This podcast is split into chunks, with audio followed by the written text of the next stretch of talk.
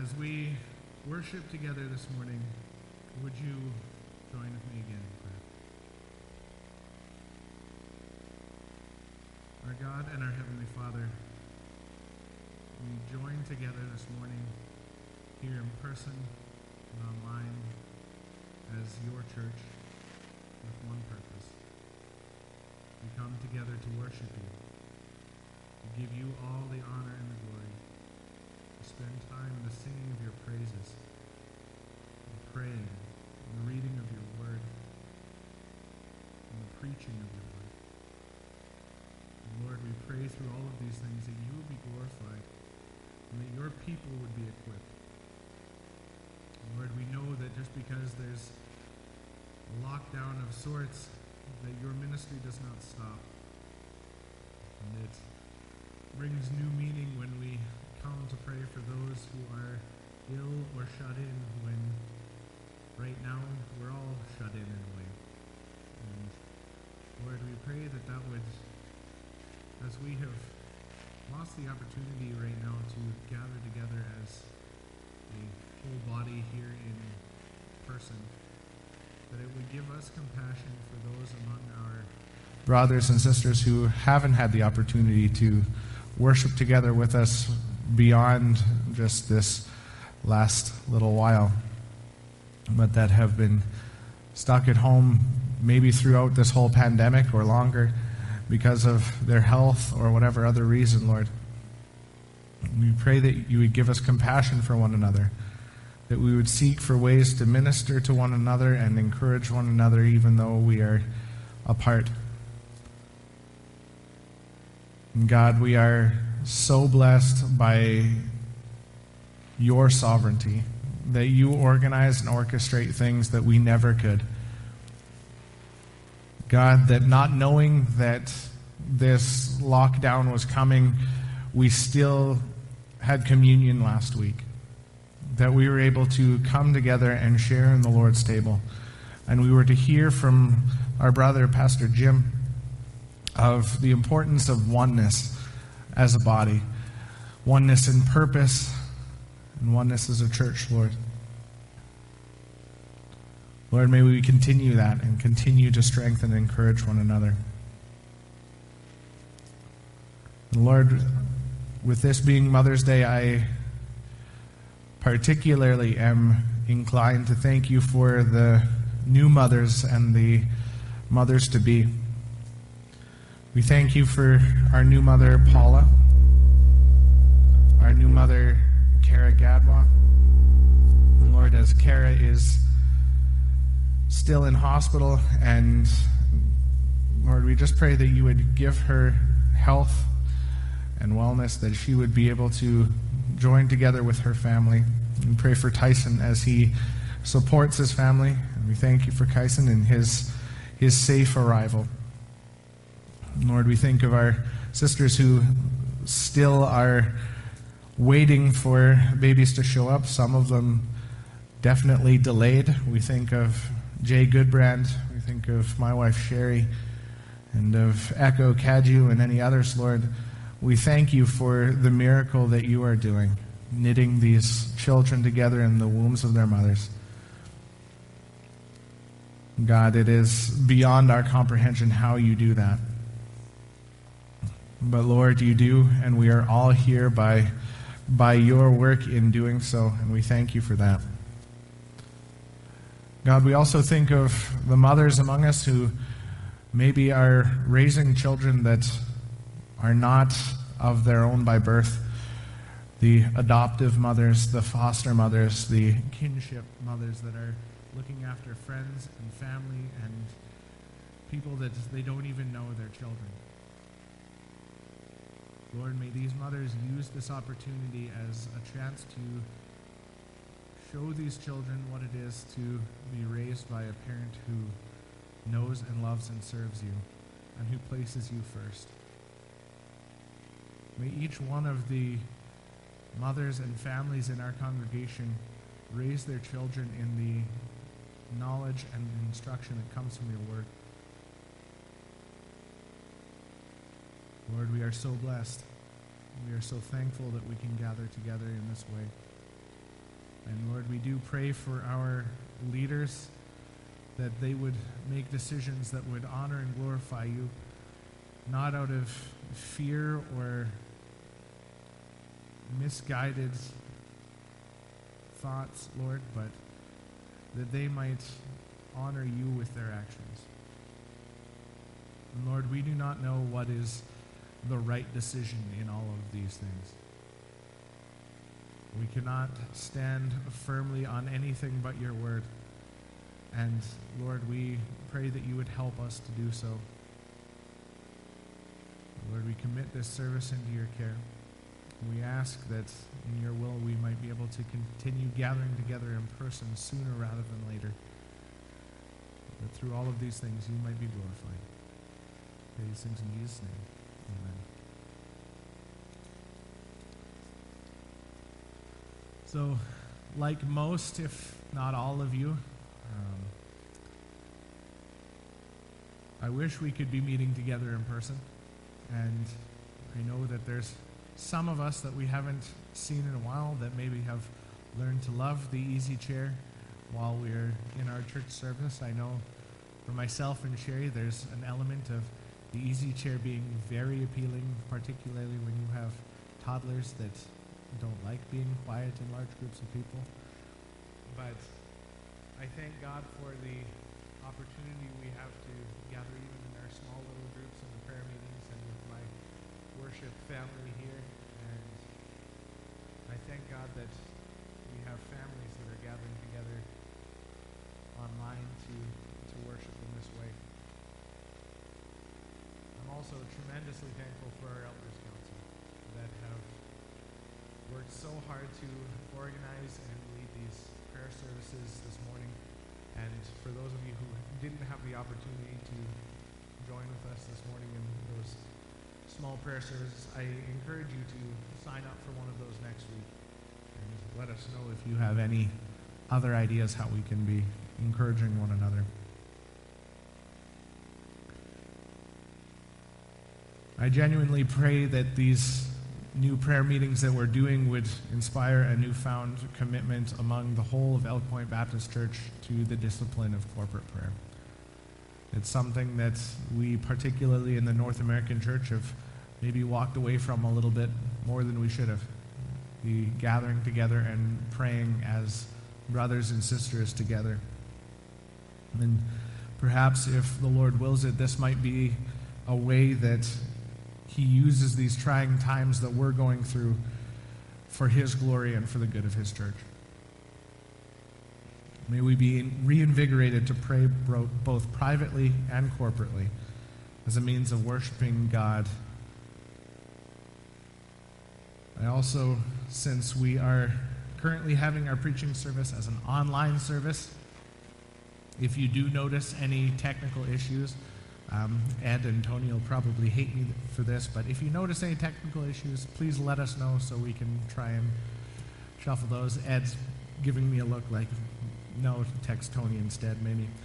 But no, we, we really appreciate the sound folk and the audio vi- video people because that's way beyond my expertise, and we thank you for all of your hard work.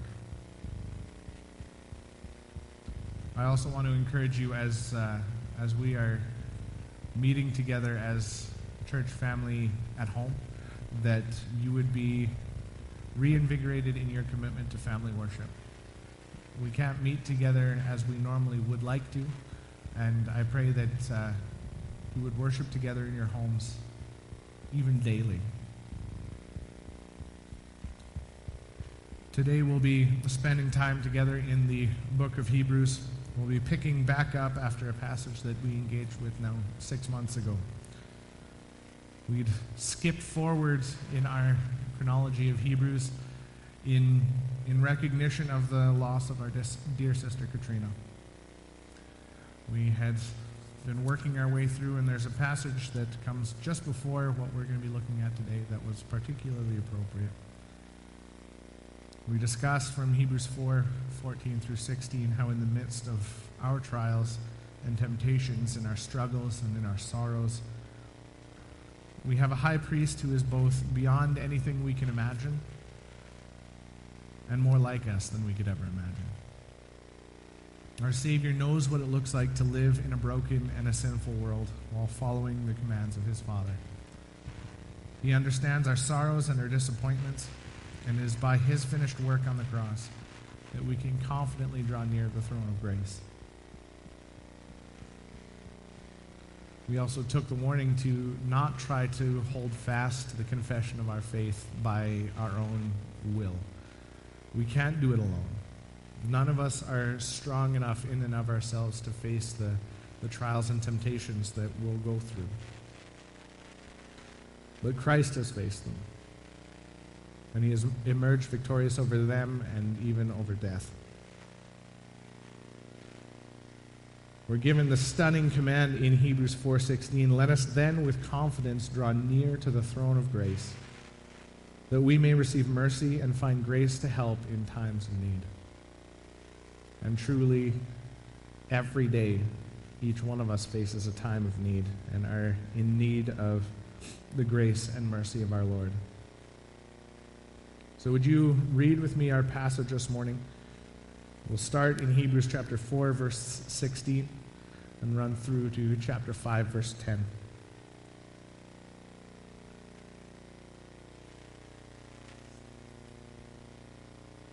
Again, Hebrews 4:16 through to chapter 5 verse 10. Let us then with confidence draw near to the throne of grace, that we may receive mercy and find grace to help in the time of need. For every high priest chosen from among men is appointed to act on behalf of men in relation to God, to offer gifts and sacrifices for sins. He can deal gently with the ignorant and wayward, since he himself is beset with weakness.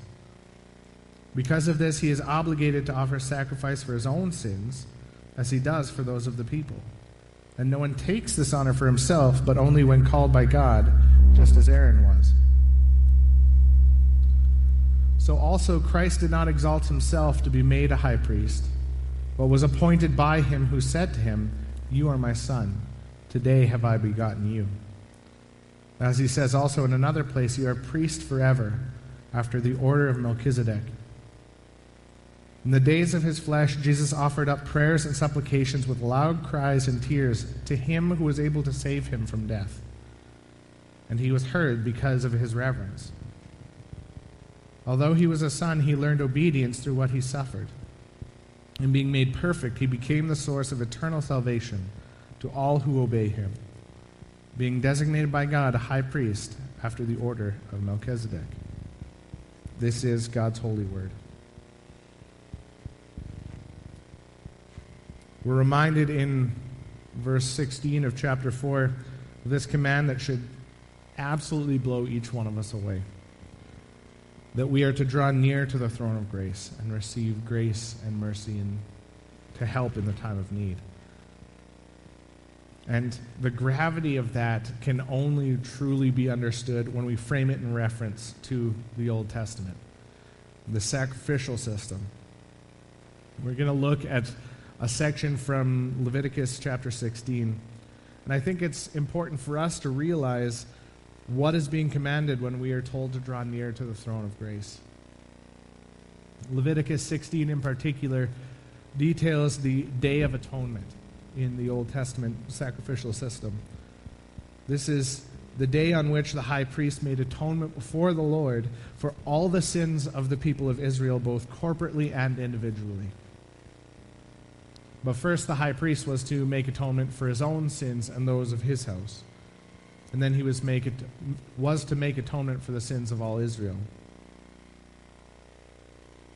We're going to look at Leviticus chapter 16, starting in verse 11, as we, go through this.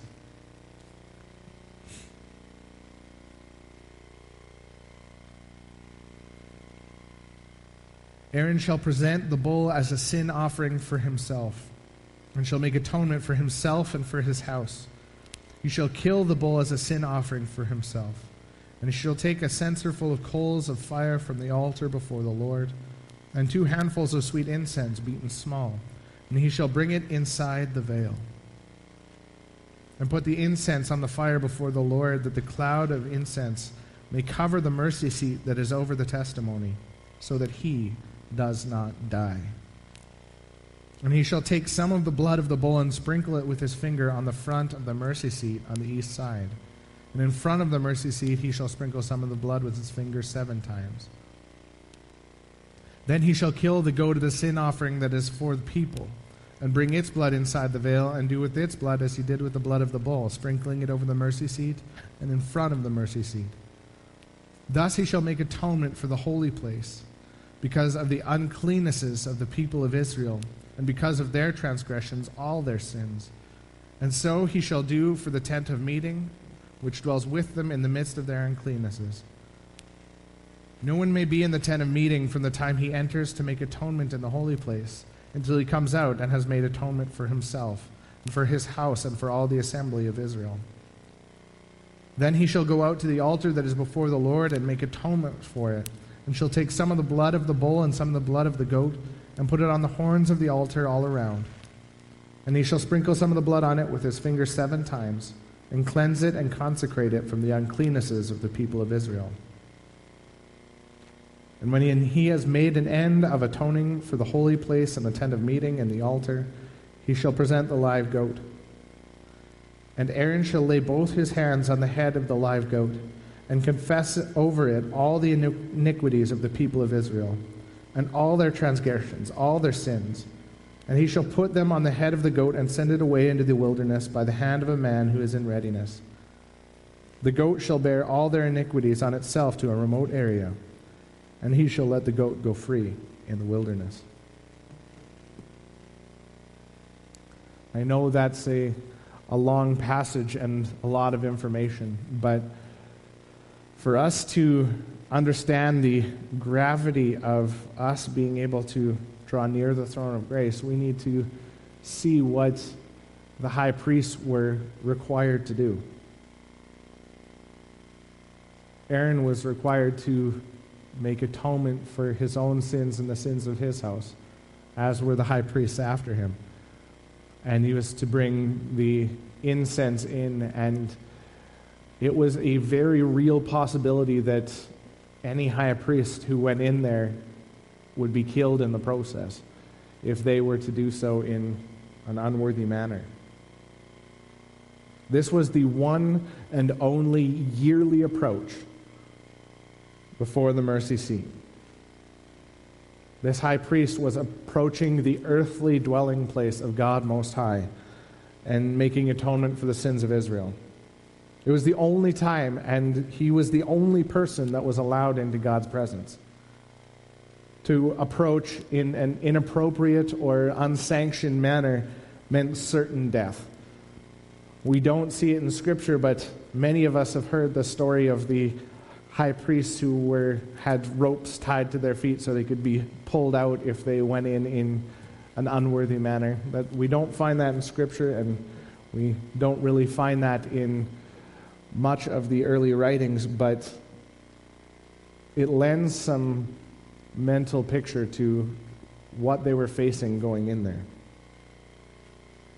In fact, the, the Day of Atonement itself, that ceremony was instituted immediately after the actions of Nadab and Abihu in chapter 10 of Leviticus. Nadab and Abihu, the sons of Aaron, each took his censer and put fire in it and laid incense on it, and offered unauthorized fire before the Lord, which he had not commanded them. And fire came out from before the Lord and consumed them, and they died before the Lord. Then Moses said to Aaron, This is what the Lord has said. Among those who are near me, I will be sanctified, and before all the people, I will be glorified. And Aaron held his peace. So Aaron was being commanded in this Day of Atonement right after his sons were consumed by fire from the Lord for approaching in a unworthy manner. But we as believers, however, by the work of Christ can approach the very throne of grace in the very courts of the Most High God, and do so with confidence only because of Christ. that privilege was reserved only for the high priest, and even then only once per year. But it is now not only available, but commanded of us that those who have confessed Christ as their Lord and Savior would approach. Our passage this morning is about how Christ's high priestly office accomplishes this amazing transformation. As sinners, we would deserve to be struck just as dead as Nadab and Abihu before God, but today we can have confident and direct access. We can approach confidently on the basis of Christ as our high priest. The purpose of the human high priest, according to our passage this morning, was to act on behalf of men in relation to God, to offer gifts and sacrifices for sins. And that priest was able to fulfill that function for two reasons because God had chosen him, and because he was a man. Unchosen by God, the high priest was subject to that white hot wrath of God that was against the unholiness and uncleanness of the people. If that high priest was not just a man, he couldn't rightly represent man before that same God. As a man, he was able to represent man because he knew what it was like and had experienced and shared in the weaknesses of humankind. The primary difference between Christ and the Old Testament high priest here was that while Aaron and the rest of the high priestly lineage all were required to make sin offerings for their own sins and the sins of their house, Christ had no such need. Our Lord and Savior Jesus Christ was the sinless high priest, the one who acted on behalf of his brothers. As we've continued to walk through Hebrews, remember chapter 2, verses 17 and 18, that Christ had to be made like his brothers in every respect so that he might become a merciful and faithful high priest in the service of God to make propitiation for the sins of the people. For because he himself has suffered when tempted, he is able to help those who are being tempted. Christ was incarnated as a man, and he had all the necessary qualifications to be mankind's high priest before God. But even still, at that point, he was not to be our mediator until he was chosen by the Father to do so. Our next chunk of our passage says, No one takes this honor for himself, talking about the high priest, but only when called by God, just as Aaron was. So also Christ did not exalt himself to be made a high priest, but was appointed by him, who said to him, You are my son, today I have begotten you. As he says also in another place, you are priest forever after the order of Melchizedek. If any among us in our hearts or our minds has a question as to Christ's ability to stand as our priest, acting on our behalf, then we have only to look as far as this passage to understand that Christ was chosen by God to fulfill this role. He wasn't a de facto mediator. God wanted Christ in this position. And I'm not going to get too far into the designation of Christ as a priest in the order of Melchizedek this morning. That's going to be treated a little more thoroughly in chapter 7. So, Lord willing, we will get there at some point. But for the purposes of our time this morning and the fact that there's a whole lot of reading to be done on that topic, um, just know that Melchizedek is only mentioned twice outside of the book of Hebrews once in Psalm 110, and most importantly in Genesis 14. In Genesis 14, Abraham is blessed by Melchizedek, the king of Salem, who is identified simply as a priest of the Most High God. The point here, again, particularly in this passage, is that Christ has been appointed to a legitimate high priestly role. We're going to spend the rest of our time on the last four verses of our passage this morning. And there are three elements in there that should really raise our eyebrows at first glance. Read with me starting in verse 7. In the days of his flesh, Jesus offered up prayers and supplications with loud cries and tears to him who was able to save him from death. And he was heard because of his reverence. Although he was a son, he learned obedience through what he suffered. And being made perfect, he became the source of eternal salvation to all who obey him, being designated by God a high priest after the order of Melchizedek. So, three items Christ was saved from death, Christ learned obedience, and Christ was made perfect. All of those should kind of make us kind of cock our eyebrows at first. They seem counterintuitive. And let's deal with the first one. How can it be that Christ was saved from death? If Christ didn't die, then he hasn't been raised. And Paul said in 1 Corinthians 15 that if Christ has not been raised, then our preaching is in vain and your faith is in vain. For if the dead are not raised, not even Christ has been raised. And if Christ has not been raised, your faith is futile, and you are still in your sins. So, how was Christ saved from death? The image this conjures up is of Christ in the Garden of Gethsemane praying, My Father, if it is possible, let this cup pass from, pass from me. Nevertheless, not as I will, but as you will. We are told that his prayer was heard. But his salvation from death was not that he avoided death. His salvation from death was that death would not hold him.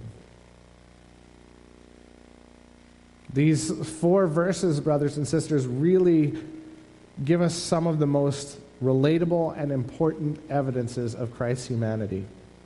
And this one pretty well takes the cake.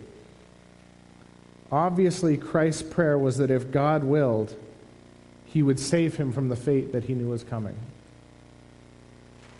But God's answer to that prayer was different than the one expected and hoped for. The fact that that cup, the cup that Christ had to drink, the cup that resulted in him being crucified and dying on the cross, was not removed. And that qualifies Christ to sympathize with his people. When you and I are faced with the mystery and the trial of seemingly unanswered prayer, our high priest was tested in the same way and did not escape. Our priest submitted to the will of God. And in this way, we run into our second counterintuitive evidence of Christ's humanity. Christ learned obedience. As a father, this is, this is my everyday world. I want to see my children learn obedience, first and foremost to Christ, and by association, hopefully, to Sherry and I as parents. But how does that happen? We as humans typically learn obedience by the way of consequences positive reinforcement, positive consequences when things go well for us because we obeyed, and negative consequences when we disobey. That's kind of the normal route, but that wasn't Christ's experience. Christ never disobeyed to see negative consequences heaped on him for his disobedience. He was perfect. So, how did he learn obedience? He learned obedience in the fact that he humbled himself, becoming human. He became the one for whom obedience, that is, following the will of God and the commands of God, had real consequences. From eternity past, Christ was a member of the Trinity, of the Godhead. As God, Christ literally made the rules. He was the will that was to be followed. But in the days of his flesh, that will had teeth. In the days of his flesh, Christ was tempted and tried and beaten and spit upon and reviled and eventually crucified. All he had to do to get out of that was deviate. I think of Christ's time in the desert being tempted by Satan, and Satan throws all sorts of different things at him. You're hungry, make bread. Bow down and worship me, and I'll deal with all of this, and you can even be my kind of second in command. All Christ had to do was deviate, swerve from that path of reconciliation which was predicted from the very beginning in the Garden of Eden, when God said to the serpent, I will put enmity between you and the woman, and between your offspring and her offspring. He shall crush your head, and you shall bruise his heel. If Christ had just taken that easy path, the one that has that wide gate and boasts of comfort and carefree days, then he could not have been our high priest. But he didn't take that path. He adhered to the narrow and hard way that leads to life, and in doing so, he learned obedience. And in learning obedience, he was made perfect. Not that for a moment Christ was ever imperfect in and of himself. Christ was and is God. But in Christ's obedience, he became our perfect Savior. He became the source of eternal salvation for all who obey him. Let us with then, with confidence, draw near to the throne of grace, that we may receive mercy and find grace to help in the time of need. Elk Point Baptist Church, to anyone else listening online, that is the foundation of Christian hope. We may draw near to the throne of grace that we may receive mercy and find grace to help in the time of need. And we may do so because Christ has acted and is currently acting on our behalf in relation to God. And that God has set in motion. Therefore, holy brothers and sisters, you who share in a heavenly calling, consider Jesus, the apostle and high priest of our confession just a few verses before our verse today. Jesus condescended, he came down, he humbled himself to become a man, that he might act on man's behalf in relationship to God. An act he did. Christ lived and he died on our behalf. For our sake, God made Jesus to be sin who knew no sin, that we might become the righteousness of God. Because of this, not only do we have the promise of resurrection and eternal life in the future, even now, today, we receive God's mercy and His grace in our times of need. And this grants us what we need to hold fast to the confession of our faith. All this ties really tightly together. Without Christ, we would be totally lost in our sin. But Christ came and lived and died and rose and lives again and he is seated at the right hand of the majesty on high. And he did those things as both true God and true man. In fact, we're told earlier in Hebrews, he had to be made like his brothers in every respect so that he might become a merciful and faithful high priest in the service of God to make propitiation for the sins of the people. moral of the story here is humanity's total inability to save ourselves and God's goodness in sending Christ to do what needed to be done on our behalf. Don't you think that if man could have done it, he would have? Don't you think that if there was another way that God could have saved humanity besides sending his one and only Son, that he would have spared his son the humiliation and the agony of a life lived on earth, culminating in one of the most horrific deaths that human, humanity has ever come up with? Christ is the only source of eternal salvation, the only one. No amount of good works, no amount of being a good person, no amount of prophets or gurus or whatever you want to cling to will make up that difference. I am the way, the truth, and the life. No one comes to the Father except through me. And the criteria, criteria for us is that we obey him. The criteria for salvation is that you and I would confess Jesus as Lord. If we do so, then the strength to accomplish and to hold fast to that confession comes as we draw near to the throne of grace to receive mercy and grace that we need. And to bring us full circle, we only receive that grace and mercy as a gift of God based not on ourselves, but on the purifying work of Christ, our high priest, who became the sacrifice in our place. We have no claim on the honor or the glory of our own salvation. The glory for our, our salvation is entirely from our Lord. And, brothers and sisters, I know that these last year and a half plus, much longer than that for some of us, have been full of confusions and frustrations. I don't know about you, but for most of us, we could say that our whole lives have been filled with all sorts of things that seek to drag our focus and our attention away. But particularly lately, all of these things that come with our current day and age, let's not allow our focus to be removed from Jesus, the Son of God, our perfect high priest.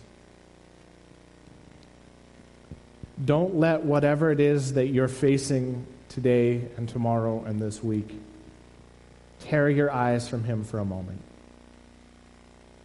Don't let whatever it might be divert your focus. And if you feel that focus on Christ beginning to waver, come before the throne of grace on the basis of Christ's work. Then you will receive mercy and find grace to help you in your time of need.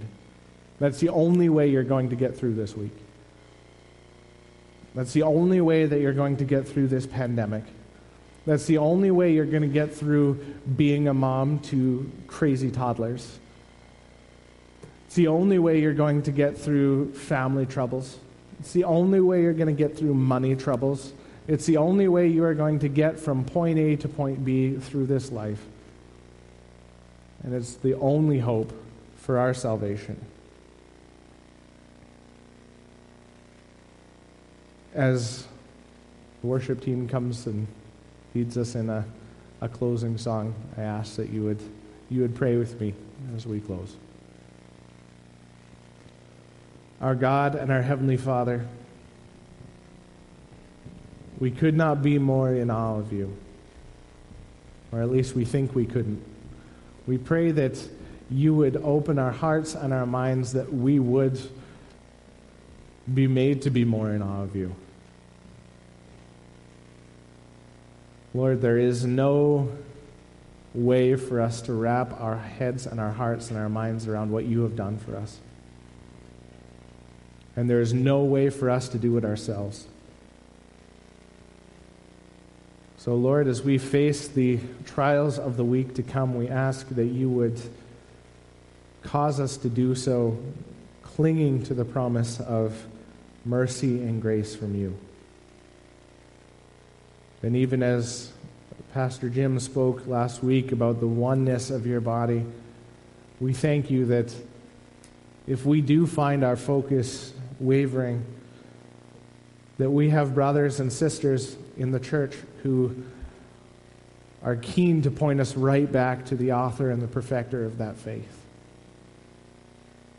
And Lord, if we do have brothers and sisters coming to us looking for that, we ask that you would help us to lay aside the therapeutic advice, the good intentioned ideas, and first let us point them back to Christ.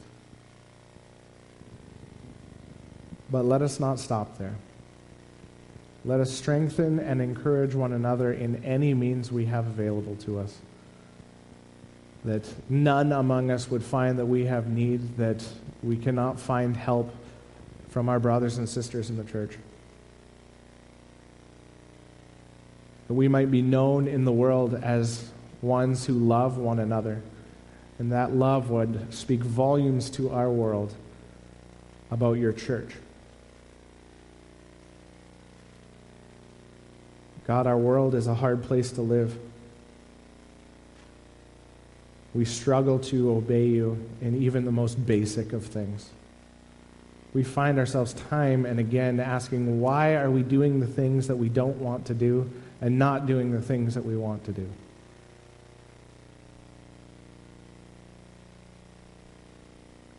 God, our Savior, learned obedience to you. And we pray that you would teach us what it means to obey you. And that when we stumble and when we fall, we would look to Christ who never stumbled, who never fell, and be oh so grateful that he has acted on our behalf. Oh, so grateful that our own salvation does not depend on our works and what we have done, but it depends on the completed work of Christ. That we might repent of our sins, turn from them, put them to death, and pursue, pursue you all the more. Lord, we commit this to you. Praise things in Jesus' name. Amen.